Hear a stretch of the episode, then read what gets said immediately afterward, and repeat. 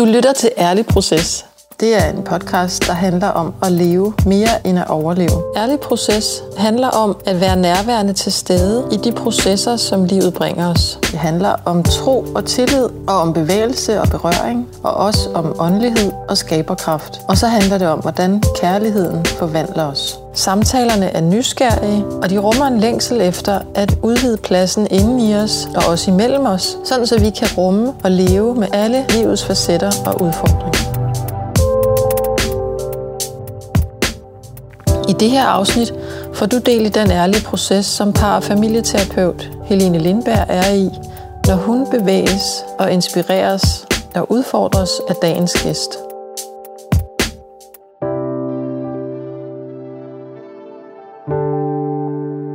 Velkommen til Ærlig Proces.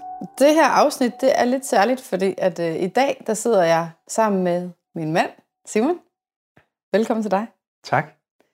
Og vi sidder i vores stue, så det er jo helt øh, almindeligt for os, og alligevel så er det lidt anderledes, fordi vi ved jo, at der er masser af lytter, ja, der sidder derude i jeres stuer, eller går tur, eller hvad I gør, og lytter med. Og jeg lagde faktisk ud på Instagram, på min profil, der hedder reviveyourlife.dk, og på Facebook, der spurgte jeg øh, i går aftes om, ja, nu når du lytter, så er det jo ikke i går aftes, men dagen inden vi har den her samtale, spurgte jeg, om der var nogen, der havde Øh, var nysgerrig på noget, eller noget, I har lyst til at høre os tale om. Og der var lidt forskellige tilbagemeldinger, som jeg kommer til at flette ind i samtalen her. Og hvis du vil følge med i mit arbejde, så er du meget velkommen til at følge mig på Instagram, reviveyourlife.dk, eller på Facebook. Og jeg har også en lukket Facebook-gruppe, der hedder Revive Your Life. Øh, så der kan du måske få endnu mere indflydelse på, hvad ærlig proces skal handle om i fremtiden. Jeg kan i hvert fald godt finde på at, at lægge noget nyt op og inddrage alle jeres øh, spændende spørgsmål.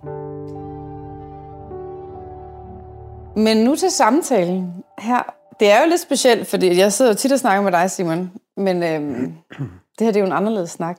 Mm-hmm. Men jeg har lyst til at fortælle dig lige kort, hvorfor at jeg har inviteret dig ind i podcasten her. Ja.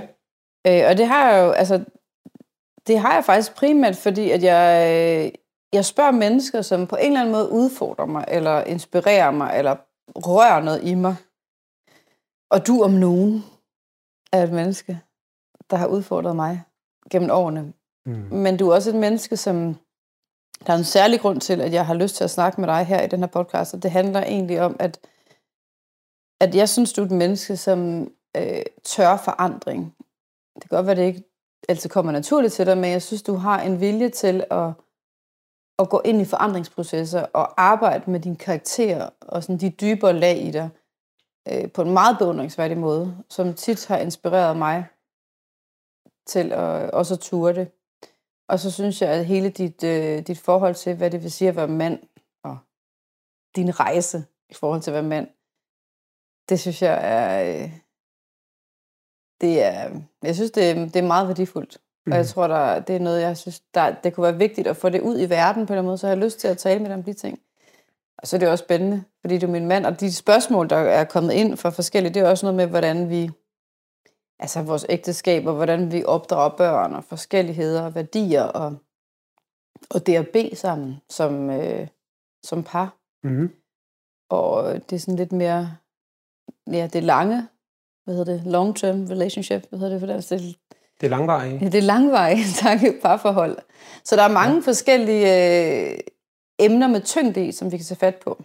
Men inden vi sådan dykker ned i noget af det, mm. så har jeg lyst til at spørge, om du ikke vil fortælle lidt om dig selv. Jo. Hvis jeg spørger dig, hvem er du? Hvad siger du så? Mm. Jeg har lyst til at svare ud fra først, sådan, hvad der sådan lige kendetegner mig udefra. Og det ville jo være noget med at beskrive, at jeg er 41 år, jeg er født og opvokset i København, jeg er gift med dig på 19 år nu, vi har fire børn. Så har jeg været uddannet ingeniør og arbejdet i det private i syv år, indtil en rejse vendte op og ned på vores liv. En rejse, hvor vi var ude i verden med vores børn. Og siden da, så var der mange ting, der ændrede sig, og jeg endte ad omveje i politiet, hvor jeg har været de sidste snart seks år. Det er sådan de ydre ting. Det, som jeg er meget optaget for tiden, det er sådan den indre rejse i, hvem jeg er.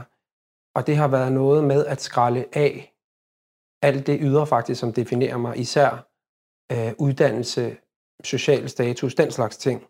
Og hvad står der så tilbage som identitetsmarkører for mig? Hvem, hvad, hvilken familie, hvilken slægt bygger jeg på? Hvad er mit fundament? Og rent værdimæssigt, også der, hvad, hvad, hvad står jeg på? Så sådan mine overbevisninger, som, som fylder hos mig, som jeg er optaget af, dem tænker jeg på, øhm, hvad det er for en mand, jeg er. Og det er jo også det, du gerne vil snakke med mig om i dag, sådan hvad der egentlig skaber karakter, og hvad for mig mm. øh, er min karakter. Meget af det, som fylder hos mig, det er, at jeg bygger på mit, mit liv på, på Gud. Og med Gud, der forstår jeg Bibelens Gud. Den Gud, som har sendt Jesus som verdens frelser. Det, som vi fejrer her i julen, at Jesus kom til jord. Så er der alle mulige grunde til, at jeg er overbevist om, at det er sandt. At jeg ikke tror på det, fordi det føles godt eller rart, men fordi jeg tror, at det er sandt. Det, der definerer mig derudover, det er nok det ståsted, jeg har i verden, at være et Guds barn, at jeg har fået en plads i verden. Jeg, det er noget, der er blevet givet mig. Og hvordan jeg så bruger mine muligheder og de evner, jeg har, det er, det er den vandring, jeg er på, og som alle andre er på. Øh, og det er det, som jeg også er optaget af for tiden. Hvilken mand er jeg, og hvad, hvad, hvad, skal, hvad er mit bidrag til verden? Mm. Først og fremmest til min nærmeste, men også til alle andre cirkler, jeg sådan befinder mig i. Ja. Hvad vil det sige for dig at være et Guds barn? Hvad betyder det, når du siger det? At være et Guds barn, det er, det er det, at jeg har fået givet livet som en gave, som jeg fik det af mine forældre. Jeg havde ikke indflydelse på, at jeg blev født. Og før mine forældre, øh, før den undfangelse i min mor, som fødte til min fødsel, førte til min fødsel, så, øh, så var jeg et, en tanke hos Gud. Det, det kan man jo forstå på alle mulige måder, men det, at jeg også er villet af Gud, og at Gud har givet mig en plads i verden, fordi det er Guds verden. Hvordan mærke, kan du mærke det? Altså er det noget, du, er det noget, du sådan tror på, eller noget, du erfarer? Mm, nok begge dele. Jeg tror på det, så det er jeg også nysgerrig i. Hvad, hvad vil det sige sådan rent praktisk? Min erfaring, det bliver det, at, at jeg forsøger at leve ud fra, at jeg allerede er elsket. Og det, jeg så kan gøre tilbage som et gensvar til Gud, det er at elske den verden, jeg er sat i. Og det vil sige, at tage mig af det, som er mit, det tage, tage mig af det, som er givet til mig. Altså min mm. familie, min nærmeste, de øh, områder, jeg virker i. Og at det er øh, hele tiden komme tilbage til, at det, at det er kærligheden, der driver det. Det, at mm. jeg har fået en plads, at jeg er elsket, det sætter mig i stand til at elske tilbage. Så jeg skal ikke, jeg skal ikke gøre det for at opnå noget, at for at få noget først og fremmest, men gøre det ud fra, at jeg allerede er fået det givet. Mm. Allerede er fået livet givet. Altså det, det, nu, det er jo ret oplagt, at altså alle kan jo ved jo, at jeg kender dig og sådan men alligevel så bliver jeg nysgerrig på de ting, fordi at jeg bliver, når du siger det, at det at elske den verden, og det er det, det ansvar, du har. Altså det kunne så være din mig og vores børn, og det kan også være dem, du møder på dit arbejde. Det kan være alle mulige, ikke? Ja. Hvordan ser det ud? Altså, hvad, hvad, jeg kunne godt tænke mig at høre dig sige lidt mere om, hvordan ser det ud i praksis? Ja. Og hvordan er det for dig at gøre det? Jeg har haft mange samtaler med både kollegaer og venner og alle mulige faktisk om det her, fordi jeg er optaget af det. Mm. Og for mig så er det jo, så finder jeg ud af, og det gør jeg blandt andet ved at læse i Bibelen, ved at, ved at kigge på Jesus som mit største forbillede. Hvordan så det ud, da han elskede mennesker? Og øh, jeg har mange ord på det. Jeg er også en, nogen vil kalde mig en ordrig person, fordi jeg, jeg kan godt lide samtalen, jeg kan godt lide at være i refleksioner og tale med mennesker. Men kærlighed ser jo altid ud af noget. Så hvordan oplever andre mennesker sig elskede af mig? Det vil jo være sådan et, et spørgsmål, jeg kunne stille mig selv. Og det, det jeg forsøger på øh, over for mine børn for eksempel, det er ved at give dem plads. Det er at, at være optaget af det, de er optaget af. Det er, eller dig, som min hustru, at lægge mærke til, hvad du er optaget af, være interesseret i det, være nysgerrig på det, høre om det, kende til det, vide om det, og komme tættere på det. Øhm, og så er det jo, nu ved jeg ikke, hvor mange af lytterne sådan, så er bekendt med de fem kærlighedssprog, men vi har jo forskellige måder at udtrykke og forstå kærlighed, kærlighed på. Og, og en ting er, hvad vi kan sige til hinanden, at jeg kan fortælle dig, at jeg elsker dig, men, men det kan også være, at du har brug for, at jeg viser dig rent fysisk, den måde, jeg krammer dig på, den måde, Det jeg... ved du, jeg har. Ja, det ved jeg, du har, ikke? Og det har mine børn også. Altså, at, at jeg viser det ved, det, det kan være alle de kærlige berøringer, et, en ja. omfavnelse, en agen på ryggen, en, en have ansigtet tæt op mod hinanden, et langt kram, kys, alle de små ting der. For kollegaer eller venner, der kan det jo bare også være, der være et kram med en hånd på skulderen, øh, et kærligt blik. Det kan, være, det kan være små gaver, store gaver, altså noget der alt det, som viser øh, omtanke og omsorg. Mm. Og der er jo helt klart noget, som jeg er stærkere på end andet der. Men men i bund og grund, så forsøger jeg at vise alle de mennesker, jeg har med at gøre respekt. Altså jeg forsøger at møde alle med et kærligt blik. At tillægge alle, jeg møder, gode intentioner med det, de vil. Også der, hvor at noget er uhensigtsmæssigt, øh, og hvor alle kan se, at det her det, det er en dårlig situation, men også der for øje på hos den anden. Måske lå der alligevel noget, noget, noget godt og sovet længere nede, så hver en person, jeg har med at gøre, har stadigvæk brug for at blive mødt kærligt. Mm.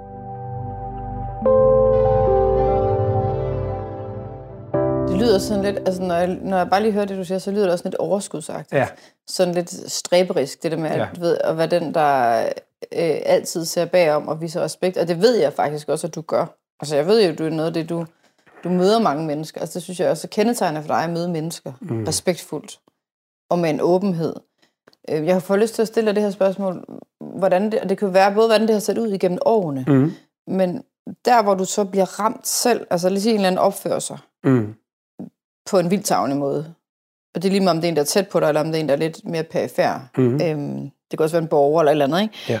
Og du bliver ramt selv af det, personen siger eller gør. Mm. Hvordan viser du respekt der? Nogle gange, så kan det være bare ved at trække mig lidt væk fra situationen, fordi jeg kan jo snilt blive vred, irriteret, have modstand på alle de ting over for, det kan jo være for venner også sågar, øh, og i særdeleshed min familie, altså mine børn og dig jo, det er jo ikke noget, der er et særsyn herhjemme, så de følelser kender jeg jo fuldstændig til. Mm. Det kærlige kan nogle gange være, øh, og det er noget, jeg er på opdagelse i for tiden også, over for mine børn for eksempel, øh, at trække mig væk. Mm. Fordi nu kan jeg mærke, at det, der kommer ud af min mund, det er dårligt. Jeg er vred, jeg er ophidset, jeg, jeg siger ikke noget, der giver liv. Det giver faktisk død. Øh, lidt hårdt sat op måske. Men der kan det kærlige være at gå væk fra det, Mm. Hvordan kommer du så tilbage? Eller prøv at fortælle dem det, du optager for tiden. Jeg ved, at du har gennemgået, at du er, arbejder på sådan et forløb med vores yngste ja. søn ja. på snart fire, ikke? eller mm. tre år. Ja. Og, øh, og der kan jeg jo se, jeg kan se en kæmpe forandring i den måde, du farer på over for ham. Ja. Så jeg, har du lyst til at prøve at fordele lidt omkring de forandringsprocesser, der er i, måske både hvordan det har været for dig tidligere, mm. og hvordan det ser ud for dig nu. Altså, hvordan, hvis, lad os sige, du siger det med, at du trækker dig væk. Hvordan kommer du så tilbage til situationen? Mm. Det, der sker typisk, hvis jeg bliver vred eller irriteret på nogen, og det, det kan jo, som vi snakkede om før, det kan være på hvem som helst, men lad os tage Caspian som eksempel. Mm. Når jeg bliver vred på ham, eller irriteret over et eller andet, han, han ikke vil, så bliver jeg ramt på et eller andet i mig selv, som det kunne være afmagt, at jeg ikke kan få de ting til at lykke, som jeg vil. Det kunne være, at jeg er frustreret, fordi jeg er på vej ud af døren, jeg kommer for sent til et møde eller til en aftale. Øh, det kan være, at jeg bare føler, at jeg ikke slår til som far, fordi at jeg havde jo en opgave med at få ham ud af døren, og det magtede jeg ikke. Øh, så jeg i min egen optik, så, så mister jeg noget respekt. Altså nogle af de ting, der kan ramme mig i det. Når jeg så trækker mig væk, og trækker vejret, så noget af det, som jeg gør for tiden, det er at prøve at finde tilbage til, hvad er han optaget af? Hvorfor har han modstand på mig? Og det kan, jo, det kan jo virke sådan meget, nu sagde du selv overskudsagtigt før, som om at så står jeg der, og jeg kan lige se for mig, at jeg står og, og drikker te, og der er sådan en ro i baggrund, der kører vindmøller, og du ved, det hele er sådan meget fredfyldt. Men helt, det er det ikke. Det er det ikke, og jeg står der helt ophidset, og jeg kan mærke, at hormonerne kører rundt, adrenalinen er der, og jeg er vred, jeg har lyst til at nogle gange smadre et eller andet.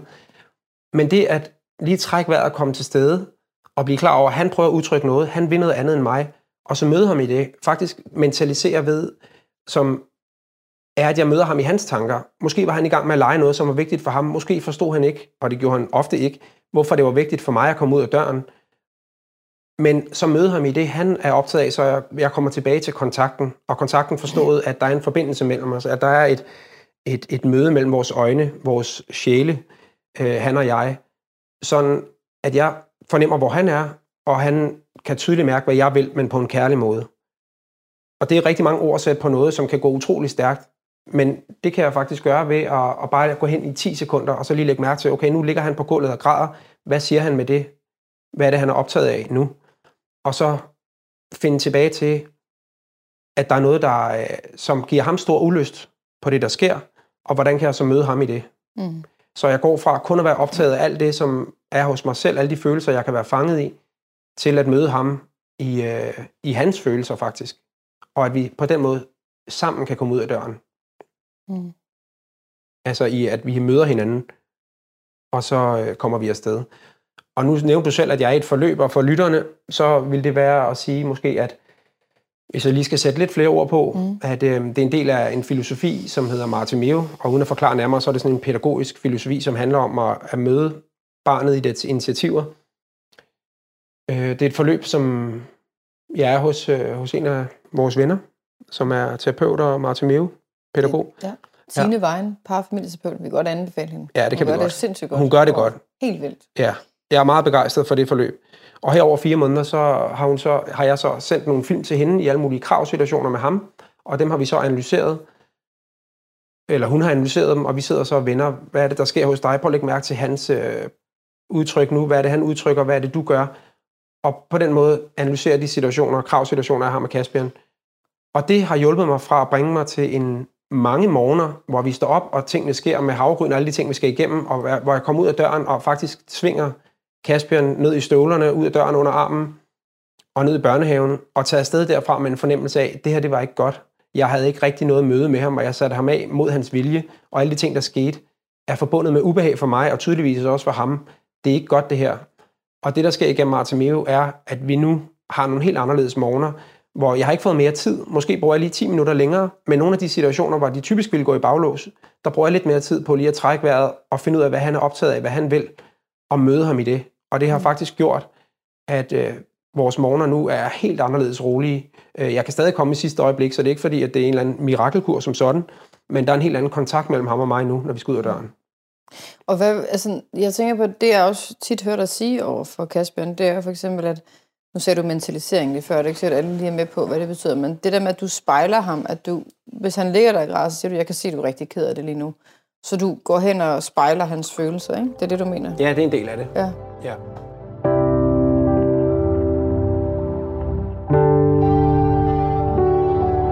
Hvordan oplever du den rejse, du har været på? Også som, nu er det jo meget som far, vi taler om, ikke? Men jeg, kan jo, jeg har jo set dig som far gennem mange år nu, ikke? Så jeg kan godt se, at du er det på en anden måde. Mm.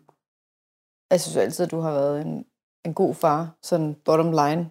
Men, men du har nogle helt andre måder at håndtere øh, kravsituationer på, eller konflikter på. Ja.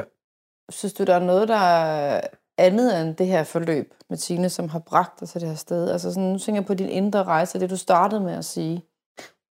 Hvad har udviklet dig som menneske og som mand og far? Altså, jeg kunne nævne mange, men jeg vil nævne for det sidste halve år. Nej, jeg vil lige gå et par år tilbage. Jeg var på et øh, mandeforløb inde i Bethlehemskirken, som straks over et års tid, hvor vi mødtes hver måned.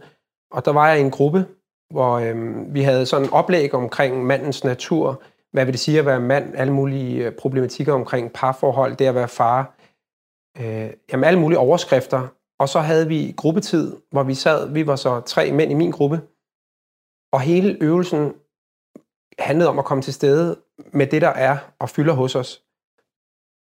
Så det, jeg øvede mig i, i den periode, i det år, over for nogle, øh, sammen med to andre mænd i min gruppe, var at prøve at sætte ord på noget af det, som jeg er fyldt af. Og for mig og mit vedkommende, der var det at få livtag med nogle af mine vanskelige følelser, altså vrede, sårighed, komme til kort, frygt, noget af alt det, som holder mig tilbage, men som jeg som udgangspunkt ikke bryder mig om at tale med nogen om. Vi, har, vi taler jo en del om det, også to. Men jeg, det, det er noget, jeg også kan have svært ved at tale med mine venner om, eller i hvert fald historisk. Jeg heller ikke altid om at tale om det. Nej, det gør jeg bestemt ikke. Med, Nej, jeg har stadig mig. masser af modstand. Jeg ja. ser ikke mig selv som sådan et fuldstændig transformeret menneske. Men jeg kan mærke, at jeg er en mand på vej. Og det, der sker, det der skete hos mig, mm. og som stadig er i gang, er, at jeg lige pludselig ikke blev længere så bange for de følelser. Så jeg gik fra at, at tænke, lad os sige, at øh, med vores, nogle af vores andre børn, jeg tager ned i børnehaven eller skolen og tager derfra med, følelsen i kroppen af, der er et eller andet, der ikke er godt her. Der var noget, der gik galt fra morgenstunden i mødet med mine børn eller med dig. Vi kunne have en eller anden konflikt på vej ud af døren. Jeg vidste ikke, hvad jeg skulle sige til dig. Jeg var måske sur og nogle gange råbte af dig. Sådan noget. Og det sidder jo i mig, når jeg kører på arbejde. Men jeg når ikke rigtig at tage mig af det. Fordi når jeg så har sat børnene af, så skal jeg videre til mit arbejde, hvor jeg så er optaget af nogle nye ting. Og det kan være konflikter der, eller du ved, opgaver, hvad som helst. Så det har egentlig bare fået lov at ulme hos mig og ligge der. Og når jeg så har været sammen med venner, så kan det alligevel have været svært at bringe, bringe de ting op, de helt store emner op, altså det indre liv i sin reneste form, eller i sin øh, mest sårbare form. Ja. Det har været svært for mig tidligere historisk. Men det, der så skete her, og det er jo ikke noget, der skete fra den ene dag til den anden på det mandeforløb, det har været noget, der, jeg vil sige, der har taget fart de sidste 7-8 år. Måske i særdeleshed, siden vi var ude at rejse i 2015. Mm. Hvor vi var ja, et lille halvt år væk hjemmefra. Men den rejse med de mænd, at turde være ærlig om, hvornår jeg føler mig som en fiasko, hvad, hvad der har gjort ondt, hvad det er for nogle konflikter, vi to har, som har været svære, hvad det er, jeg slås med øh, i opdragelsen med vores børn eller vores uoverensstemmelser. Det at have et fortroligt rum med nogen, hvis opgave er at lytte til mig. De skal ikke rette på mig. De skal ikke komme med en mulig løsningsforslag. Det lå som en del af mandeforløbet, at vi lytter til hinanden, vi, vi rummer hinanden. Og for nogen, der kan det her lyde sådan, ja, øh, banal. Jeg kan næsten høre sådan foragten hos nogen, sådan, det er ikke noget for mig. Jeg har også hørt folk sige, at det er ikke noget for mig. Men det, som jeg oplever mere og mere, det er, at det er noget for alle, og det faktisk er bydende nødvendigt. Så jeg er blevet klar over hos mig selv, i den kontakt, som jeg har vundet med mig selv, mm. at jo mere jeg har tur dele det med de mænd og med dig, jo mere spiller det over i andre situationer, over i andre relationer. Så lige pludselig oplever jeg, at jeg tør være mere nærværende over for mine egne børn over for anden øh, større familie, øh, kollegaer. Mm. Og alt det her, det resulterede i, at øh, for, ja, for et års tid siden, lidt over, så besluttede jeg og nogle andre, at vi gerne ville lave vores eget mandeforløb med nogle elementer, som lignede det, jeg selv var på, men vi havde læst forskellige litteratur og var sådan optaget af det på forskellige måder, så vi var fem mænd, der gik sammen, her, her under Christian Kallesen også, som var din gæst, her, mm. øhm, om at lave et forløb, hvor vi havde nogle store temaer oppe. Det, forløbet hed Mænd med vilje, og det handler om det at blive mand i forholdet til vores partner i, som, som far og som sønner, både, altså både den ene og den anden vej i relationen, øh, manden i den professionelle relation, og manden som ven, og tilblivelsen af en mand. Og vi mødtes lidt på samme måde i de der større forum, og så havde vi minigruppen igen, og nu har jeg så haft øh, en gruppe, som jeg har været i her de sidste fire måneder. Og det, som jeg forsøger at dyrke, og det, som gør en kæmpe forskel for mig, det er at fortsætte ind i den ærlighed, jeg havde for det andet forløb. Og jeg kan mærke, at når jeg sidder og fortæller om det, som er vanskeligt for mig, så selvom at de andre mænd har budt ind med andre ting, så er der jo en kæmpe øh, genkendelse i hinandens mm. historier. Fordi hvem kender ikke til en morgen, der er brudt sammen? Hvem kender ikke til øh, konflikter om små og store ting i parforholdet. Hvem kender ikke til at føle sig som en fiasko over for sine børn, eller at øh, være skammet sig over at have løst en eller anden opgave dårligt på arbejde? Altså hvad som helst egentlig, som, som fylder os med følelser, men som vi måske ikke har nogen sted at gå hen med, og som, øh, som vi ofte kommer til at, at beskytte os for hinanden. Altså vi gemmer os lidt bag, mm. at det skal se godt ud, og det kender jeg også i venskaberne. Så det har betydet for mig, at det at blive ærlig og mere sårbar, det har givet mig og giver mig stadig dybere venskaber og dybere kontakt til, til dem omkring mig. Mm. Du sagde lige før, at du synes, at det var bydende nødvendigt. Mm. Kan du prøve at sige lidt mere om, altså, fordi jeg kan jo, altså bare når jeg sidder og lytter til dig, det er jo ting, jeg ved, øh, jeg, jeg mærker det jo her jo. Jeg mærker den, den over tid transformation, der ja. har været, ikke? Hvor det at turde være ærlig til stede med svære følelser, mm. det kan jeg jo se, at det, det er du på en helt anden måde nu, end du har tidligere har været. Mm. Hvorfor ikke bare, altså hvad vil du sige til, at øh, hvis nogen siger, hvorfor ikke bare fortsætte? Altså hvorfor, hvorfor grave dybt i det? Eller, ja. Ja, men Lad det sige, hører... du har kolleger, der siger, det, det er ikke noget for mig. Altså, det, det, mm. det er ligegyldigt. Eller sådan, ja. ikke? Altså, hvor, hvorfor, hvorfor, det, hvorfor siger du bydende nødvendigt? Ja, og der er jo mange, der vil sige, at er det ikke bare navlepilleri, eller det er jo ligegyldigt. Men grunden til, at det for mig er bydende nødvendigt, det handler om at være et helt menneske, at, være en, at, at blive en hel mand for mig. Fordi jeg kender godt til mandefællesskaber, hvor, hvor det meste af snakken det handler om Champions League, eller VM, eller aktiekurser, eller plankeværk, eller ny bil, den slags samtaler, var det på sin vis ret ufarligt. Hvor vi øh, kan deltage i den slags, og det kan være sådan let eller hyggeligt. Det kan jo sagtens også være diskussionslysten, alle mulige politiske emner.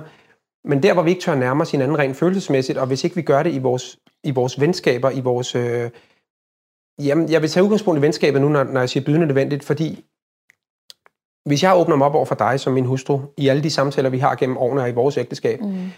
når, jeg, når vi to er uvenner, når vi har et skænderi eller en, en, en konflikt over noget, og jeg ikke kan møde dig, så kan jeg føle mig ret alene og gøre det nogle gange. Fordi hvis du som min nærmeste ven og partner ikke er der hos mig, fordi vi jo har en konflikt, så har jeg brug for også at blive rummet andre steder, og det har jeg som en også, når det går godt for os, fordi der er jo ikke to mennesker, der kan give hinanden alt her i livet.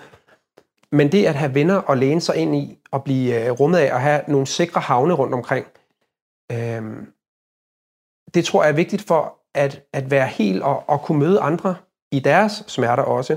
Hvor mange gange har jeg ikke også lyttet til, mm, og det er jo sådan lidt en karikeret, det er noget, man også kan se på, øh, på tv og sådan noget, udstillet lidt i serier, at en eller anden mand kommer ind og siger, det er gået galt derhjemme, jeg skal skilles, hun, hun går fra mig. Og mændene aner ikke, hvad det skal sige, sådan, åh, hold da kæft, og tag lige en bajer og sæt dig ned, og puha, øh, nå, men det, det skal nok blive godt igen, eller der er andre fisk i søen. Altså den måde slet ikke at kunne følges med. Altså det har du set det her ske? Ja, noget lignende. Ja. Altså jeg har set det udspillet, øh, ja, det har mm. jeg.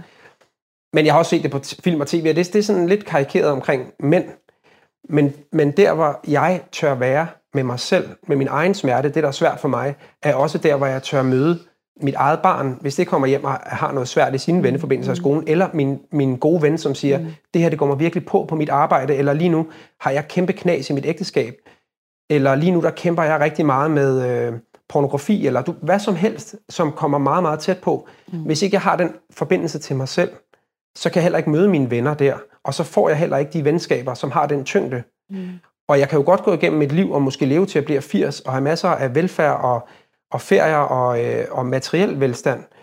Men hvis jeg lige løfter det op i et lidt større perspektiv, så, så ved jeg øh, også i, i forhold til mit arbejde, at der er mange mennesker i Danmark og sikkert også i verden, som lider af egenskaber, altså som måske har egentlig som store... Som lider af hvad, siger du? Ja, en, øh, ensomhed. Ensomhed, ja som måske har store sociale cirkler, men meget, meget få mennesker, de er tæt på. Mm. Og når kriserne rammer, og det gør de for os alle sammen, og det kender jeg i mit eget liv, når jeg føler, at øh, hvem, kan, hvem kender egentlig mig? Altså nogle gange, hvis jeg ligger for mig selv øh, i en periode, hvor nu har jeg sådan haft kæmpet med, med stress i perioder, og af og til, hvis jeg synes, at livet er hårdt for mig, mm. så kan jeg få tanken, hvem kender egentlig mig rigtig godt? at alle har jo travlt med deres egne liv og deres egne udfordringer. Hvem er egentlig tæt på mig? Og så kan jeg blive ramt af den tanke, sådan, hvem har jeg egentlig inviteret ind? Hvem, hvem kender mig ikke bare, som kan udefra betragte mig og sætte nogle tillægsord og sådan udsangsord på mig som person, men hvem, hvem, hvem har jeg lukket ind? Og der har jeg i tidligere haft øh, tanke om, hold da op, dem jeg egentlig tænker er mine rigtig gode venner, hvor godt kender de mig egentlig? Altså, og, og lige blive ramt af sådan en lille form for, jeg ved ikke om det er skam, eller en eller anden form for usikkerhed på, hov, hvor godt kender de mig egentlig? Jeg føler mig faktisk meget alene lige nu, i de ting, jeg kæmper med.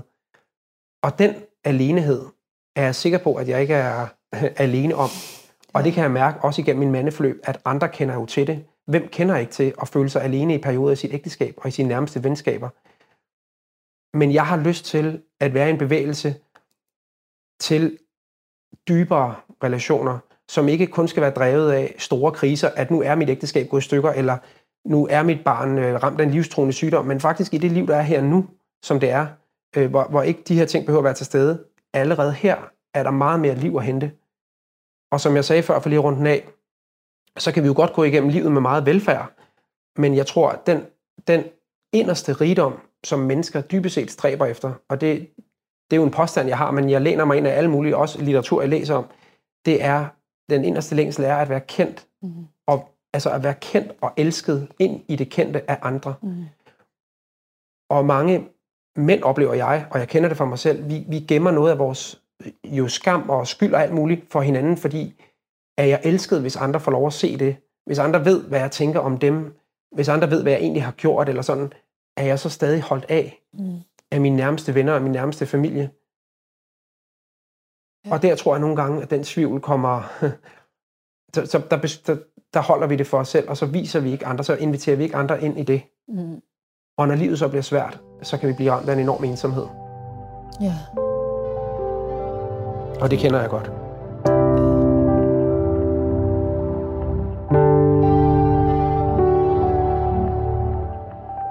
Jeg ved snart ikke, hvad jeg skal sige. Jeg sidder faktisk og bliver helt berørt af det, du siger. Øh, det kan lytterne jo ikke se, men det gør jeg faktisk. Og, og jeg sidder lige sådan og prøver at finde ud af, hvorfor jeg bliver så berørt af det. Må jeg sige noget, mens du tænker? Mm. Mm. det må du gerne. Det er også gået op for mig her de sidste måneder. Jeg har lyst til at sige siden sommerferien, at ved at komme tættere på mig selv, som jeg føler, jeg er ved at gøre, der, der udvider jeg, der er noget kapacitet, der vokser, Mm. til også at kunne komme tættere på mine børn, til at kunne få øje på mere hos dem, og til at ture mere. Og jeg kan næsten blive både ked af det, og næsten skamme mig en lille smule, over at jeg i en alder af 41 skal få sådan nogle erkendelser nu. Jeg kunne have ønsket mig, at jeg havde dem som 20-årig. Mm. Men Men det har du ikke. Det havde Og jeg du ikke. det har jeg ikke.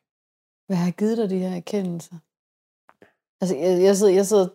Nu ved jeg ikke, om du vil komme ind på det, men jeg kan bare mærke, at der er et eller andet... Altså, du er jo et andet menneske, end du var som 20-årig. Mm. Altså, da jeg mødte dig, ikke? Så, ja. så der er jo også et, et levet liv imellem. Ja. Altså, de sidste 20 år, ikke? Hvor at, at der også har været rigtig svære ting. Øh, hvor jeg, jeg kan huske for mange år tilbage, da vi boede på Nordre Fasanvej, hvor at det at tale om svære ting, øh, det kunne være i familiesammenhæng, men det kunne også være på en arbejdsplads, eller sådan konfrontere en chef med noget, eller, sådan at, eller en ven. Altså sådan det at have Ja. konflikter, relationelle ja. konflikter, der vil du bare være sådan helt, øh, ja, det man nok kalder frys, altså den der frys tilstand, Ja. ikke? Okay. Altså ikke den der fight, fly of, eller hvad det nu hedder, nu kan jeg pludselig, nu mister, hvad det hedder, kæmp eller flygt eller, Frys. eller frys, ikke? Jo. Hvor at du ligesom gik helt, ja, du, du blev ligesom Jeg helt, gik sådan helt i sort. ja, helt i sort, ikke? Ja. Og det gør du jo ikke i dag. Der er jo virkelig sket en forandring med dig. Vil du sige, det er nogle af de store livskriser, du har været igennem, der også har gjort det, eller nu har du nævnt det her mandeforløb, men det er jo også summen af flere ting. Er du klar over, hvad det er, der har givet dig mod til at, at ture komme til stede med dig selv? Jeg ved i hvert fald om noget af det. Som 20-årig, og, som, og igennem 20'erne, da vi stiftede familie, vi fik jo vores første barn, som øh, jeg var lige blevet 24, og vi havde jo kun været øh, forlovet sådan et år forinden. Altså vi havde nærmest kun været kærester og forlovet et år. Før det havde vi jo ikke nærmest kendt hinanden. Så det hele gik jo rigtig stærkt. Ja, det må Og- man sige. Ja, men det, som jeg var meget optaget af i 20'erne, og da vi stiftede familie, det var overhovedet at finde ud af, hvornår er jeg en mand? Og jeg har, jeg har nævnt det her og snakket med andre om det, sådan både i, i mandeforløbet og udenfor, sådan, hvornår, hvornår, bliver vi, hvornår bliver vi mænd?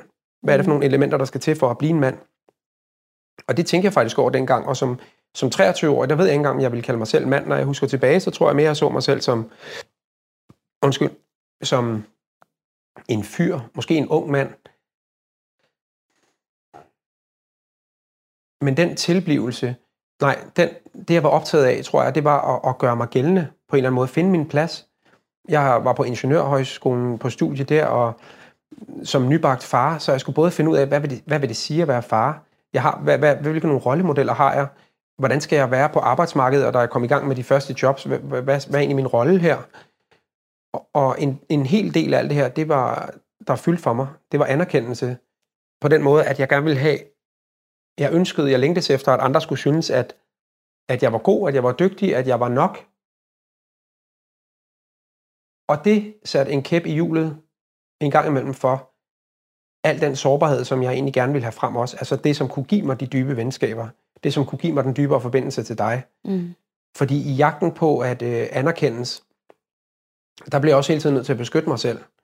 Fordi hvis jeg gerne udefra betragtet vil være en god far, så ser det ikke rigtig godt ud, hvis jeg skælder ud på mine børn. Og hvis jeg kommer til det også offentligt, så skal det måske være lidt fordækt, men hvis jeg gør det derhjemme, hvor ingen kigger, så er det jo skjult. Så hvorfor bringe det frem hos andre? Hvorfor bringe mine, egne, hvorfor bringe mine nedsmeltninger ud for andre, hvis jeg, hvis jeg dermed afslører mig selv? Ja.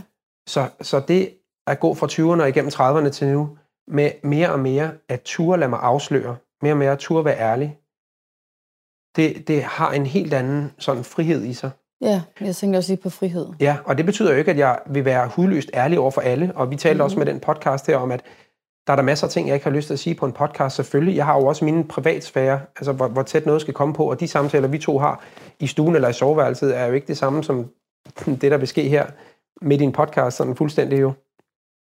Eller blandt venner. Nej, men det går alligevel tæt på. Det gør det. Men og, det er jeg, også og det er det, jeg gerne vil også. du- Og det er det, ja. jeg gerne vil. Og den podcast, vi har nu, vil jeg ikke ture for fem eller ti år siden. Ja, eller to. Ja, måske heller ikke to. For jeg ville være for bange for, hvad andre ville tænke om mig. Andres vurderinger. Skulle tåle andres øh, mm, fortællinger om mig, eller mm. hvad det gør Hvordan er det egentlig for dig at være med i den her? Det ville jeg faktisk have stillet det spørgsmål i starten. Ja. Hvordan har du det med at sidde og dele de her ting? Jeg var helt vildt nervøs, inden vi skulle på. Sådan, I dag, der jeg havde afleveret øh, nede i børnehaven, så gik jeg med klapvognen igennem kirkegården hjem, og endte faktisk med at gå i over en time. Her i formiddag, hvor jeg gik rundt, og jeg snakkede med Gud, og jeg gik og havde en masse tanker om, sådan, hvad, hvad vil jeg egentlig fortælle? Det har været sådan lidt en, en, en hektisk periode. Vi har mange aktiviteter i vores liv lige nu. Så det er ikke, fordi jeg har gået og forberedt mig sådan øh, en hel masse om, hvad jeg ville sige. Så, så lige pludselig synes jeg, det kom tæt på. Og så blev jeg sådan fyldt af, af følelser om sådan modstand faktisk på samtalen. Sådan, hvad, hvad, hvad kommer andre til at tænke om den? Har den overhovedet noget at give? Øh, hvad, er vores historie vigtig? Hvad vil andre synes?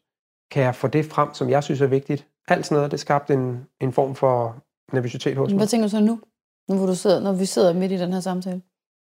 Jeg skulle lige afmontere det i starten, og jeg er stadig bevidst om det, men jeg er mere afslappet nu end for en kvarter siden. Jeg har også lige drukket noget mere te hen ad vejen. ja. Jeg valgte også en af dem op fra hylden, der hed Relax. Jeg tog to breve, fordi at, øh, ja, ja, det er godt. jeg skulle ikke lige have for meget chili og ingefær så, i, før den her samtale. Ja. Men, men så, vil du så sige, hvis jeg stiller dig det her spørgsmål, for det ved jeg, det er også et tema for dig, med at, at kunne lidt underminere måske dit bidrag til verden, eller Mm. sådan, eller og også din bevidsthed omkring, hvad andre tænker. Altså der vil jeg jo, hvis folk, nu lytterne, så kan de få lidt indblik i vores forhold. Jeg er jo sådan lidt mere...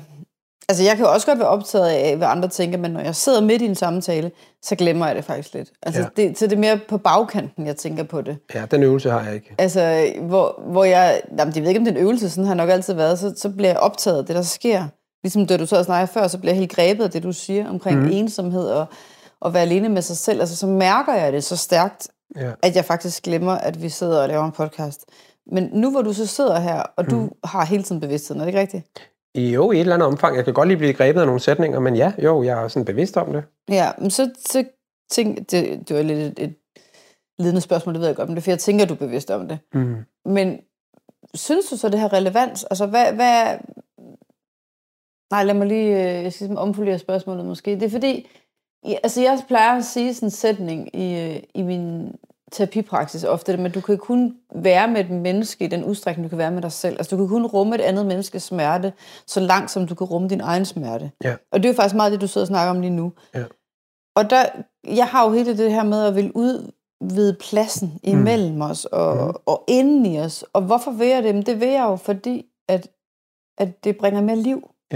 Og når jeg sidder og hører dig snakke, så sagde du det der med mere frihed. Ja. Fordi vi kan jo også godt leve et liv, hvor vi ikke går hen til de steder. Altså hvor vi bare, det er nok det, jeg vil kalde overleve, ikke? Ja. Men, men hvor vi, vi kan godt mærke, det er der, og så går vi væk fra det. Ja. Så du har ligesom bevæget dig fra et sted i livet, hvor du måske gik meget væk fra det, Mm. og øh, gjorde, hvad du skulle gøre. Altså, Ja. din, øh, tog dit ansvar på dig og arbejdede, og gjorde det så godt, som du nu kunne, ikke? Mm. til at være en mand, der faktisk, måske, nu siger jeg i godsøjne, tør at stoppe op Ja. og mærke det ubehag, du er fyldt af, eller den følelse af at komme til kort, eller mm. ikke at være tilstrækkelig, eller god nok. Ja. Hvad synes du, gevinsten er ved at gå igennem de her svære ting? både med dig selv, men også med dine venner, eller med mig, eller dine børn. Altså, hvad er, hvis du sidder og skulle sige til lytterne nu her i dag, hvad er det, hvorfor er det det værd? Ja. Er det det værd? det, der er det værd, synes jeg som en af de største gevinster, det er, det er nok kærligheden, jeg kommer i kontakt med. Og det skal ikke forstås som den der bløde øh, flødekærlighed. Men for eksempel til, min, Bløde for eksempel til mine venner, er det? jo me- ja, men det er den der sådan lidt øh, romantiske, et eller andet sådan lidt filmagtige, klichéagtige kærlighed. Sådan, Okay. mm, alle vil jo, gerne- hvem, hvem, hvem ikke har kærlighed? Det, men det bliver sådan lidt fluffy også. Jeg kunne lige Mm. høre det, da jeg sagde det. Men for eksempel i forhold til mine venner, når, når, når jeg har samtaler, når, eller når vi bare har samtaler og er sammen, og vi ikke behøver at sige, Nå, nu skal lad os lige blive rigtig personlige, men når samtalen egentlig bare kører, og vi går tættere på hinanden, Mm. så den frihed, der er for mig i at kunne udtrykke mere fra mit liv, fra mit inderste, det giver mig sådan en, en tyngde, for det, det er som om, at, at der er noget, der bliver noget, som hele tiden går og, og klemmer sig lidt om mit hjerte. Noget, som jeg tror, alle kan kende til det, som vi kan dulme os med. Det kan jo være fra alle mulige stimuli, fra øh, cigaretter, alkohol, øh, Netflix, alt muligt, som, som bringer ubehag væk fra os selv. Fordi at vi, find, vi finder over i noget, som giver os en eller anden følelse af ro og kontrol. Hvis jeg tør sige nej til nogle stimuli, og jeg giver plads til at mærke det der ubehag, så kan jeg jo mærke, at der er et eller andet, der vil dulmes. Men når jeg er sammen med for eksempel, øh, og nu er det jo ikke, fordi samtalen kan løse alting, det er jo ikke sådan, men hvis vi for eksempel kan have et sjælemøde med hinanden, hvor jeg får plads til at udtrykke det, der er, og oplever mig lytte til og rummet af dig, og øh, sågar, eller ikke sågar, men også over for mine venner, altså folk tæt på mig, at der er den plads, så jeg, jeg kan føle mig mere fri, fordi at jeg kan, der kan være mere af mig til stede. Jeg skal ikke, der er ikke kun plads til den Simon, der er sjov, eller ham, som præsterer, ham, som er, øh, har en øh, rap i replikken, eller du ved, lige har et eller andet... Øh, nogle, nogle af de der gode ting ved mig selv, som jeg, som jeg godt kan få øje på, øh, som, som måske sådan lidt de ydre kendetegn. Hvis jeg, hvis jeg hele tiden skal vise noget frem, eller den ressourcestærke Simon, altså hvis der kun er plads til ham, hvor, hvor, hvor er der så plads til mig, når jeg synes, det er svært? Mm. Og hvis jeg oplever, at mine venner har øje for det, og at jeg kan invitere dem ind i det, så, er der, så bliver mit liv bare lettere. Altså det bliver lettere at gå vandring igennem livet, når jeg har følge svende, øh, og følge mennesker, og følge øh, makkere, Ja. øh, Jeg forstår, hvad du siger. hvor, vi kan, hvor vi kan bære hinanden, når noget er tungt. Hvis nu bringer det helt tæt på, ikke? Ja. hvis jeg må være så fri at gøre Kom, det. gør det. Okay. Det var bare, at kan, du så bringe den, den Simon til stede, som ikke er den ressourcestærke? For det ved jeg også, at du ofte ender i at være i mange sammenhænge. Jeg sidder jo her med det blik på dig, når jeg, vi snakker om det sent, som vi gør aftes, ikke? det med, at, at så er du ligesom den, der går hen og hilser på folk, eller den, der, altså, føler, du føler hele tiden ansvar for alle de her ting Mm. hvor jeg øh, nogle gange måske vil sige, jamen, måske skal du, ja, det ved jeg ikke, sætte en grænse, eller netop være den, der ikke er ressourcestærk, og tillade dig selv at være det. Altså, hvis du skulle bringe det helt ind i nuet, Ja. i den tid, vi er i lige nu, med alle de ting, du har gang i, Mm. er der så plads til det? Altså til at være ærlig med det. Til at være den, altså til at, det du lige beskrev før, altså til at være den, der øhm, bringer dig selv til stede med, Ja, med den sårbarhed, der er, eller den, jamen alle de Ja, ting, der kan jeg kan komme med et eksempel. her den anden dag, der øh, var jeg sammen med øh, min mandegruppe, og jeg havde sådan lidt nogle forskellige følelser, der stak i mig. Dels så øh, havde jeg ansvar sådan for, for løbet og for, at vi skulle mødes og de ting, men der var også nogle ting, som, som lige fyldte for mig på mit arbejde, og nogle andre ting sådan privat. Og jeg gik egentlig med en følelse af, at jeg synes, jeg skal yde meget, og jeg, jeg har ikke så mange pauser. Og, og det blev sådan en, et underligt virvar af, at jeg, jeg laver et forløb, som har det sigte, at det skal skabe mere frihed. Jeg arbejder med det der med min søn, som vi snakker om, øh, med vores søn, øh, som, som skal give mere frihed. Ja. Og alligevel så mærker jeg sådan et, et pres, som om, at det, det, kan næsten, det kan presse mig på nattesøvnen. Altså sådan, åh, der er også mange ting, jeg skal tage mig af. Og det bliver sådan lidt modsatrettet, sådan at jeg gør egentlig noget, som skal give mere frihed, men jeg oplever egentlig mere pres. Ja. Hvordan vil du forklare det? Jamen, det er da nemt at forklare i forhold til, at, at mange gode ting er jo stadig noget, der fylder. Det fylder på min tid, og, og ligesom man siger, det koster penge at tjene penge, så koster det også kræfter at gøre noget andet, som giver kræfter eller giver livet. Og sådan har jeg det også. Så for eksempel, det jeg gør, laver med Caspian, det koster mig noget, fordi jeg, jeg skal bruge ressourcer på at forholde mig til det og arbejde med det, men det giver meget frihed i forhold til, at jeg vokser i den relation, og på samme måde i mandeforløbet. Øh, jeg skal bruge kræfter på at tænke og facilitere noget, men der er vildt meget frihed i at sidde og lytte til de andre og selv dele. Og det, der så sker sådan en aften for eksempel, så er det her, det er jo noget, der er fyldt for mig. Og det kunne jeg komme med til gruppen og sige, det her, det er jeg optaget af. Og så var der selvfølgelig også alle mulige andre ting, sådan private ting, som jeg ikke siger lige her. Men det at komme med det, og ikke skulle, skulle bevise noget over for dem, det, ej, det føltes så frit. Og hvis jeg lige må knytte an til det, så havde vi her i øh, efteråret på vores forløb en weekend, en retræte weekend, hvor vi, hvor vi var afsted. Og vi havde alle mulige sådan forskellige sådan øvelser, vi lavede, men det var rigtig meget også bare med at være sammen og mad over bål, og det var ved stranden, og vi havde sauna, og det var i koldt vand, og der var alle mulige sådan sanselige elementer i det. Og noget af det, der, det sidste, der blev sagt, da vi stod der og kiggede på hinanden øh, om søndagen, og vi havde været sammen der i weekenden, det var for nogle af de andre mænd, der sagde, det her, det føles bare så fuld af frihed, at jeg kan være et sted blandt nogle mænd, hvor jeg ikke skal bevise noget. Jeg skal ikke, øh, jeg skal ikke beskytte mig, fordi hvis jeg siger noget, så, skal, så bliver jeg ikke savet over en eller anden kommentar. Der er ikke nogen, der kommer og prøver at hævde sig over mig. Det er det der med, at vi som mænd ofte finder ud af, vi scanner lidt, hvor er jeg i hierarkiet, hvad har jeg bydet ind med, hvor er jeg udsat her, øh, okay, de andre er rigtig gode til fodbold, det er jeg ikke, så skal jeg finde noget andet, måske er jeg rigtig god til penge her, og jeg har lidt flere penge. Du ved, det der, de der sammenligninger, og det, det tror jeg ikke er specielt for mænd, det er nok sådan et menneskeligt fænomen, men vi, vi, vi, vi, vi relaterer jo til flokken, som hvor er jeg, og hvor er min plads? Og det gør vi jo hele tiden også i samfundet, alle mulige steder, alle, alle fællesskaber. Sådan, hvem er jeg i forhold til de andre? Hvad har jeg bydet ind med? Øhm, og det gør vi jo selvfølgelig på forskellige måder. Men det at have helle nogle steder, mm. hvor her er du set. Du, vi ved godt, at du kæmper med dit ægteskab her. Vi ved godt, at, øh, at de her sider af dig er mindre kønne, men der er plads til dig. Du, du er stadigvæk en mand, og du er vores ven. Det er der kæmpe frihed i. Det er et sted, hvor som om, at øh, der er bare nogle, nogle sten, der kan blive taget, smidt væk fra din rygsæk, mm. for at tage det der lidt klassiske billede. Ikke? Altså, mm. der er noget tyngde, mm. du kan få lov at lægge fra dig. Ja. ja. Så, de, så, så når du svarer på mit spørgsmål på den her måde, så siger du med andre ord, ja, der er plads til, at du kan være ja. med det sårbare. For eksempel i sådan et fællesskab ja. på sådan en weekend. Ja. Ja, er det en af grundene til, at du brænder? Jeg ved, du brænder helt Jamen, det er meget det. for at lave de her... Det er det, men det er også fordi, jeg tror, at hvis ikke... Jeg møder jo også mænd, som...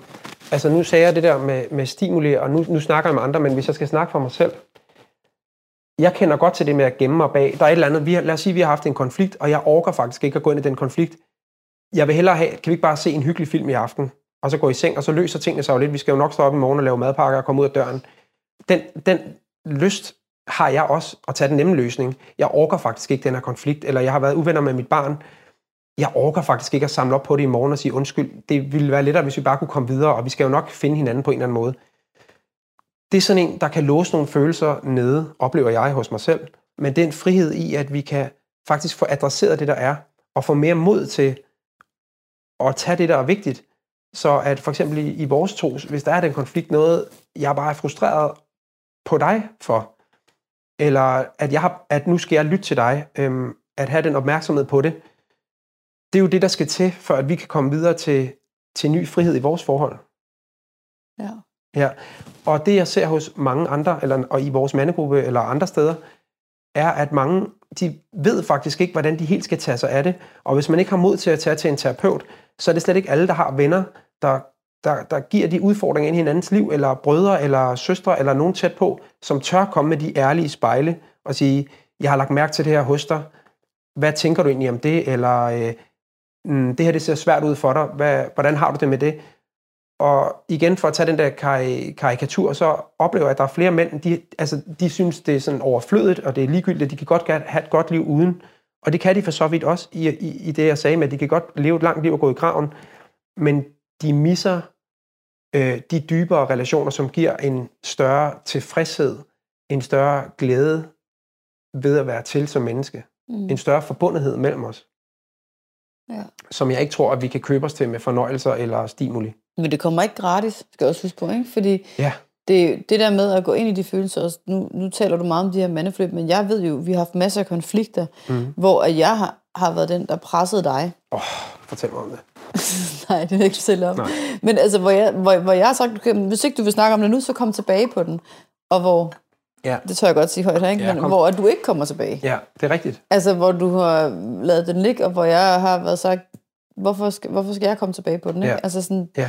så, så det er jo sådan nogle ord, der lyder rigtig godt, ikke? men i praksis, Jamen, jeg synes, det er svært. Jeg synes, det er... Jeg får lyst til at sige forbandet svært. Altså, jeg synes, det er svært. Og Ja. jeg synes stadig, det er svært. Men også i det, hvis vi to har en konflikt, eller jeg har en konflikt på, med nogle andre, så faktisk det, at nogle af mine venner kender mig godt, eller, og du også kender mig godt, og andre, kan være dem, jeg har brug for, til så at sige, nu har vi hørt om den her konflikt, eller vi har hørt om det her lille misbrug, du har kørende, eller hvad ved jeg. ja. Hvordan kan vi støtte dig i det? Ja. Og så er vi tilbage fra, at jeg ikke skal løfte min, så er vi tilbage til, at jeg ikke skal løfte mine egne byrder. Øh, og det er der jo også en frihed i. Så hvis jeg, mm, hvis jeg har nogle vaner i mit liv, som jeg gerne vil gøre op med, men det er faktisk svært at gøre alene, og måske øh, kan det være skamfuldt at sidde og være ved sine dårlige vaner, og det er nogen, vi måske foretrækker at have i smug, mange af os. I kan jo, jer der sidder derude, I kan jo tænke på, hvad en dårlig vane I har, som I ikke har lyst til at gå og, og fortælle højt om. Men hvis der bare er nogle få mennesker, som, har, som ved det om dig, og som du kan invitere ind, og som kan kigge på dig med et kærligt blik, så kan det også være de personer, som kan støtte dig mm. til at hjælpe dig ud af det. Og det er jo der, hvor jeg oplever, at, at jeg ikke kan flytte mig i mig selv, men at når jeg er på vandring sammen med andre, så kan vi hjælpe hinanden til den større frihed. Mm. Ja, der har du måske faktisk brug for nogen, som ikke er mig. Altså Ja. det der med, der har vi måske brug for nogle andre end netop vores partner. Ja, Altså det er jo sådan accountability. Det, det er det det er at det er- stå til regnskab over for nogen, og nogen, altså du lukker nogen ind, du giver dem faktisk tilladelse til at holde dig til, altså.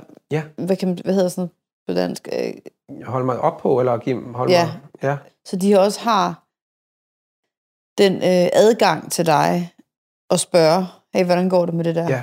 Ja, og det, det kan Og jeg de godt... kan forvente at få et ærligt svar, Ja. og de også kan se, når jeg prøver at smyge udenom. Mm. Så der er jo, der er jo meget i det. Ja.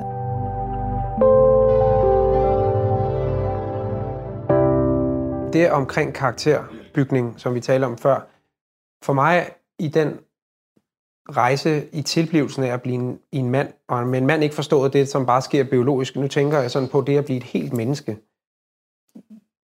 Og blive en hel mand. Der er der rigtig meget med karakterbygning. Øh, bygning.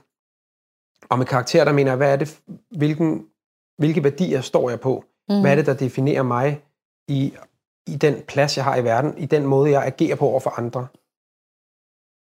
Og der, der er der sådan et, et jeg har hørt det sagt øh, før, og jeg, det er sådan floreret ud med det der tankesæt, tanker er tolvfrie. Altså, at vi kan tænke, hvad vi vil, eller hvad ingen ved, har ingen ondt af. For i min verden, så er det gift mod det, som jeg tror på.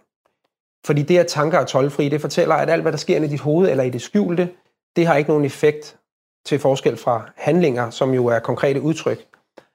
Men den sammenhæng mellem, hvad vi er fyldt af, og hvad vi udtrykker, det er den, som Jesus bruger side op og side ned på at forklare om i Bibelen, og, og som jeg tror på, at han har fuldstændig fat i den lange ende, at alt ondt som godt udspringer i hjertet. Så karakter, vil jeg sige, det er, hvem du er, når ingen kigger. Det er din sande karakter.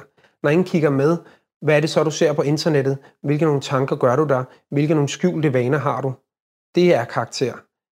Og for mig, der har det, der har det betydet, at jeg, hvis jeg vil være den mand og far, og mand, der mener jeg både sådan mand her i verden, men også ægte mand over for dig, og den far over for mine børn, som jeg gerne vil stræbe efter, altså mit ideal, og som jeg aldrig opnår helt. Det ideal er jo uopnåeligt, men den, den pil, jeg gerne vil have til at pege på, altså den retning, jeg vil sætte for mit liv, så skal jeg have fat i nogle ting i mit liv, som jeg bliver nødt til at tage mig af. Og en ting, det er det her med at forstå mit følelsesunivers og, og være godt bekendt med det. Sådan at når jeg mærker noget, så kan jeg også reagere på det, så det ikke bliver et eller andet kaos, jeg ikke aner, hvad er, og som bare skal dulmes. Men jeg tør være med det, for så kan jeg også agere ud fra det. Okay, nu er jeg vred. Okay, jeg er nødt til at tage mig af det. Nu, er jeg, nu bliver jeg ked af det. Øh, hvordan skal jeg lige være i det? Hvad skal jeg vise over for de andre? Hvad skal jeg holde for mig selv? Altså at, at, at mærke mig selv og forstå mig selv, det er vigtigt for, at, at jeg kan agere frit over for andre mennesker, så der ikke lige pludselig bliver, at nogen øh, siger en eller anden lille kommentar, og så får de pludselig et møgfald, fordi jeg havde så meget vrede i mig, som var bygget op. Der var et eller andet, der blev meget stort, men i virkeligheden var det bare en bagatel, og folk, der kigger, tænker, hvorfor bliver han så vred over det? Vi kender det også fra vejvrede. Der ligger jo altid noget nedenunder, som bare ikke er blevet taget sig af, men hvis jeg forstår og griber mig selv mere, kan mærke mig selv, hvad der er på spil, så kan jeg også meget bedre navigere ud fra det.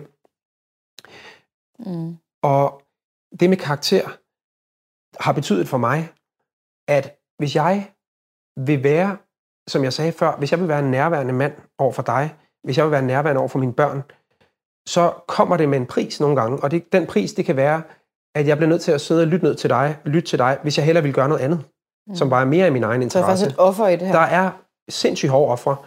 Og bare for at nævne et enkelt, så besluttede jeg mig for for noget tid siden, at jeg vil ikke se serier. Og det kan jo lyde meget radikalt, når jeg siger det højt, og det er det også for mig, fordi hvor mange, altså når jeg kører rundt i bybilledet, så ser jeg søjle op og søjle ned af plakater, busser og alt sådan noget, hele tiden streamingtjenester, med, øh, med nye serier og nye sæsoner og alt muligt, mm. som jo betyder, at der går timer af folks bedste tid om aftenerne i stuerne og i soveværelserne, hvor vi sidder og ser en eller anden serie og forholder os til nogle andre folks liv.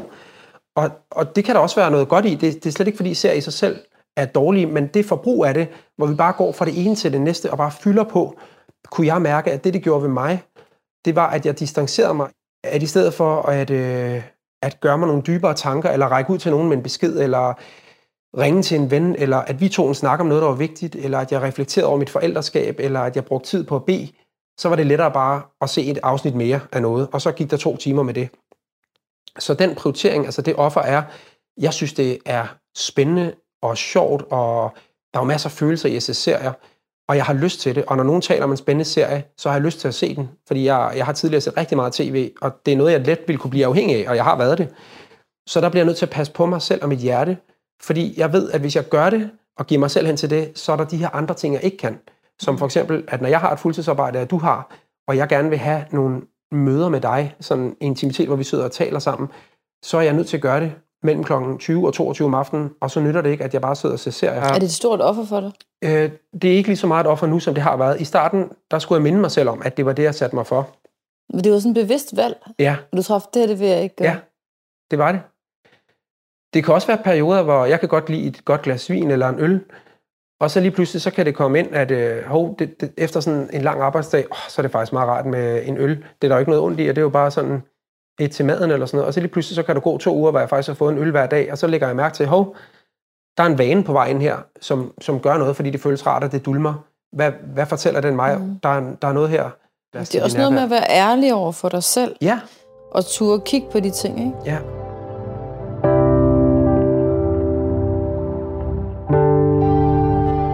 lyst til at spørge dig sådan lidt afslutningsvis, ikke? Men, men, øh, og det ved jeg ikke engang helt, hvad du vil svare på det her, kan jeg lige mærke. Men hvad er det, der øh,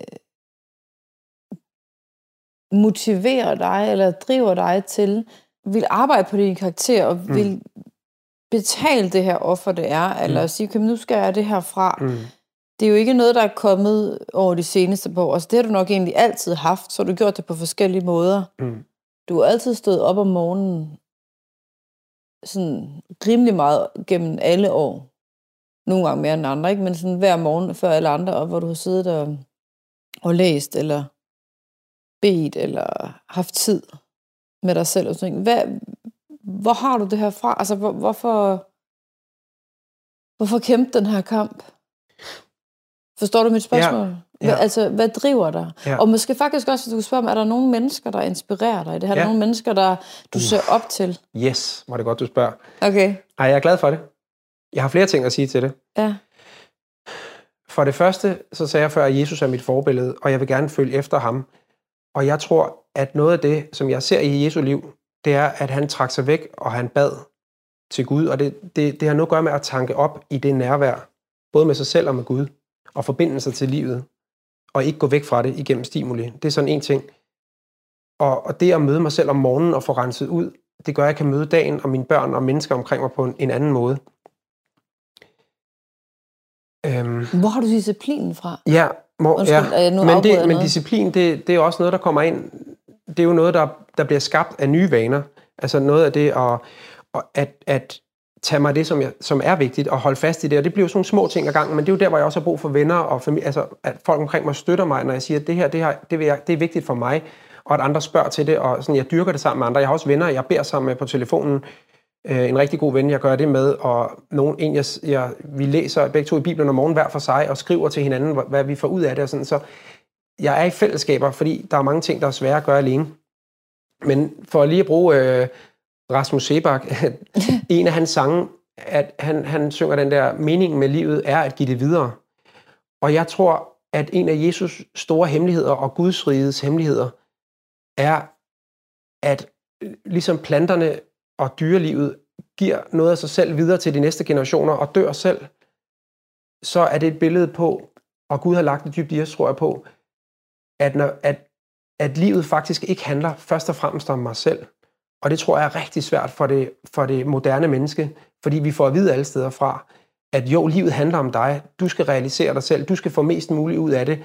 Du skal tænke på, hvad du har behov for, og hvad der er rart for dig, og øh, hvad du gerne vil spise, og hvad du gerne... Alle de her ting, som, som opfylder dine egne behov. Og det er ikke, fordi det er uvæsentligt, men hvis det bliver det allervigtigste, så nogle gange, at så falder du jo i baggrunden som min hustru. Mine børn falder i baggrunden. Så, så det at finde ud af, at i det at blive mand og det at blive far, så ligger der, og Jesus siger det selv, at dø for at give livet til de andre. Altså, der, der er noget, hvor så jeg... Så dør, dit ego ja, dør? Der er, ja. På den måde? Yes, mit ego. Altså det, som bare ved mig selv og min egen fornøjelse, min egen lyst, min egen længsler. Der er noget i det, som, som skal dø, før at jeg kan give plads til mine børn, og før jeg skal give mm. plads til dig. Altså, det her det er en kæmpe cliffhanger. Jeg har lyst til at lave et afsnit med om det her, fordi jeg har så mange ting at sige til lige præcis det her. Nu, nu laver jeg bare lige nogle, nogle enkelte kommentarer til det, fordi at der er jo sådan en paradoxal dobbelthed, det du siger, fordi jeg kender godt til at dø for mig selv og lægge min egen behov til side. Men det der med, altså det går jo lidt i kontrast til meget andet, du har sagt, som handler om at mærke dig selv, og turde komme tæt på dig selv, og, og tage dig af dig selv faktisk, ikke? Kan du mærke den dobbelthed? Ja. Fordi det er sådan noget, vi tit kan komme til at diskutere. Ja. Fordi det, jeg ved det ikke helt, men jeg, tænker bare sådan nu, efter at have født fire børn og har været øh, mor til sådan spæde børn, og der er der jo et eller andet i mig, der bare lægger det hele ned. Ja. Altså, hvor jeg offrer ligesom det hele, fordi mit barn kommer før. Ja. Altså sådan, så, så jeg kender rigtig meget til at lægge det til min egen behov til side, for at tage mig af nogle andre. Ja. Jeg har skulle lære at tage vare på min egen behov, mm. for at kunne være der bedre for andre. Ja. Skal jeg lige sige sådan noget med, at det kan være, at vi kommer ind, det kan være, at vi laver et afsnit mere med det her. Altså, jeg kunne godt prøve, som jeg lige kan runde den her af, og så kan vi lige åbne nyt, og så kan det måske blive to afsnit, fordi det, der er interessant her, det er, det er sådan noget, vi kan have mange ja. konflikter over omkring det her. Ja, jeg synes, vi har omkring mange spændende ting, og det er jo faktisk også meget spændende at sidde og høre dig sige det i, i den her kontekst, eller hvad man kan sige, kontekst i en, i en podcast. Jeg synes faktisk, det er spændende at, at lytte til dine øh, overvejelser. Jeg har jo hørt dig sige det, men måske også på lidt andre måder nogle gange. Men øh, sådan afslutningsvis, er der så noget, du har lyst til at fremhæve, eller sådan lige underline? Det er jo det to. Det sagde jeg lige på... Det var det samme, jeg sagde. Bare på dansk og engelsk. Men er der noget, du har lyst til at afslutte den her samtale med? Ja. Jeg har lyst til at sige, at det at bygge karakter, mm. tror jeg har kæmpe betydning, fordi at summen af vores liv, eller den måde, vi, vi har vores gøren i verden, den måde, vi bærer os selv og påvirker verden, der henter vi jo energi forskellige steder.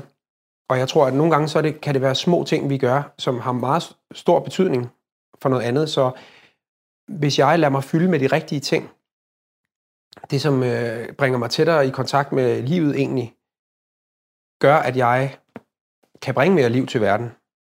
Og det kan være sådan nogle små ting, som jeg sagde før, med at komme til stede om morgenen, for eksempel. Nu for mig er det at, at bede og meditere, at forbinde mig med Gud, men også med mig selv. Være i stillheden, være i mørket nogle gange bare med et sterinlys. Øh, og det kan være i samtaler med mennesker, hvor tæt tør jeg gå der og invitere, hvor, hvor meget kan vi mødes, mm. altså intimitet, sådan noget, ikke? Ja, og så være i dit indre mørke, ja, tænker jeg på. Nu også det. Ja. Også at være i sorg. Øh, det bliver måske for stort for det her afsnit, men vi kunne tale om mange ting i den mm. henseende. Men i forhold til det, jeg møder, nu sagde jeg før, jeg arbejdede i politiet, og noget af det, som jeg møder, men ikke kun der øh, blandt borgerne, men også alle andre steder, og også i film og tv, det vi lægger os op af, når jeg for eksempel tænker på, hvad er en far? Altså, hvordan oplever mennesker, fædre, hvad er det for en måde, at de er blevet ikke bare opdraget på, men taget sig af af deres far? Hvordan er de blevet set? Hvordan er de blevet fremelsket ind til de mennesker, de er i dag? Og der oplever jeg, at mange har et, et vanskeligt forhold til deres far. Og med vanskeligt, der mener jeg, at han enten er fraværende, at han har været øh, uhensigtsmæssige, ikke nok til stede, alt muligt, som kan give mænd en nederlagsfølelse. Og jeg kender det også for mig selv, når jeg nogle gange betragter mig selv og tænker, her var jeg ikke nok far for mine børn, eller kan jeg vide, hvad der kommer frem til vores øh, sølvbryllup, eller til en gang, når jeg bliver ældre, kan jeg vide, hvad, der, hvad det er for nogle fortællinger, der skal være om mit liv som far. Og tilbage til det med offeret, det jeg har lyst til at sige, det er, jeg er nødt til, for mig, med det jeg vil, hvis jeg vil have den, den nærhed til mine børn, at jeg ser dem, at jeg er optaget af deres verden, at jeg er villig til at ofre mig selv for dem. At, at for eksempel over for dig i vores forhold, vi har jo haft nogle ret så hæftige skænderier gennem årene. Og der har været gange... Øh, det Siger her, du ikke? Ja. Jeg kan huske, en, øh, det har jeg lyst til at fremhæve her, men der var en gang i starten af vores ægteskab, det første sted, vi boede, det første år, hvor, øh, hvor jeg sad nede i kælderen, vi var forholdsvis nygifte, og jeg kan huske, jeg var så vred på dig, så rasende, og jeg havde bare lyst til at komme væk fra dig. Og det har vi snakket om før det her. Og jeg sad og følte, at jeg havde sådan to kæder på mine arme, at nu, nu var jeg, jeg var låst til dig, og jeg ville egentlig bare gerne være fri. Jeg ville ikke have, at vi skulle være sammen men jeg ville bare væk fra det her. Og hvem kender ikke den fornemmelse med sin partner, bare gerne vil væk? Og for mig, der bliver karakter, at jeg der er villig til at dø for den lyst til at hævde mig selv, til at, at jeg er bedre, jeg ved bedre, jeg har lov til mit, og til at kunne lægge det ned, og faktisk dø for nogle af de ting, og det lyder måske lidt voldsomt, når jeg siger dø fra det, men faktisk frasige mig retten til, mm. at ville vide bedre, eller at mit perspektiv er det rigtige. Og så til at kunne tilgive, til at kunne sige undskyld for det der mit, til også at kunne kigge og, og lytte til, hvordan du oplevede mig, så jeg ikke kun er optaget af alt det, som du har gjort mod mig, hvor jeg er den mm. forurettede, men også lytte til, hvor du er den forurettede, og, tage, og, og, og rumme det og være med det. Og det kræver ofre. Mm. Og det er noget af det, som for os to har været opskriften på, at vi kan sidde her i dag øh, med 19 års ægteskab næsten, fordi det er svært, og det er rigtig svært, og det oplever, når jeg taler med folk også om deres forhold, at når vi bliver så vrede og så pressede, og bare vil væk fra den anden, og ikke får løst det, så bygger distancen jo bare op. Og hvor går du så hen for at få hjælp til det?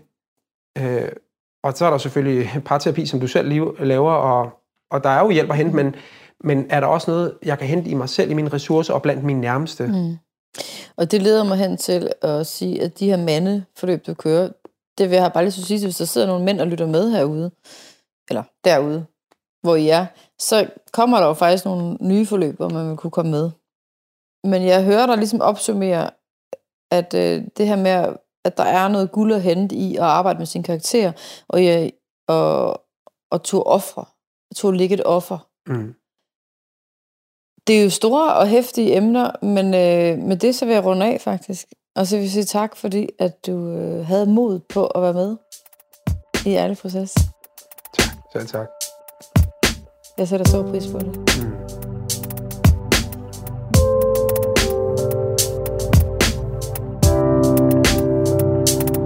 Tak fordi du lyttede med. Vil du hjælpe med at udbrede kendskabet til Ærlig Proces, kan du gøre det ved at give den et like eller klik abonner der, hvor du lytter til podcasts. Du kan følge Helene og hendes arbejde på reviveyourlife.dk på Instagram eller laundry.dk, der producerer den her podcast og andet godt indhold om tro. Tusind tak til Sonar Music. Vi håber, du blev inspireret til din ærlige proces.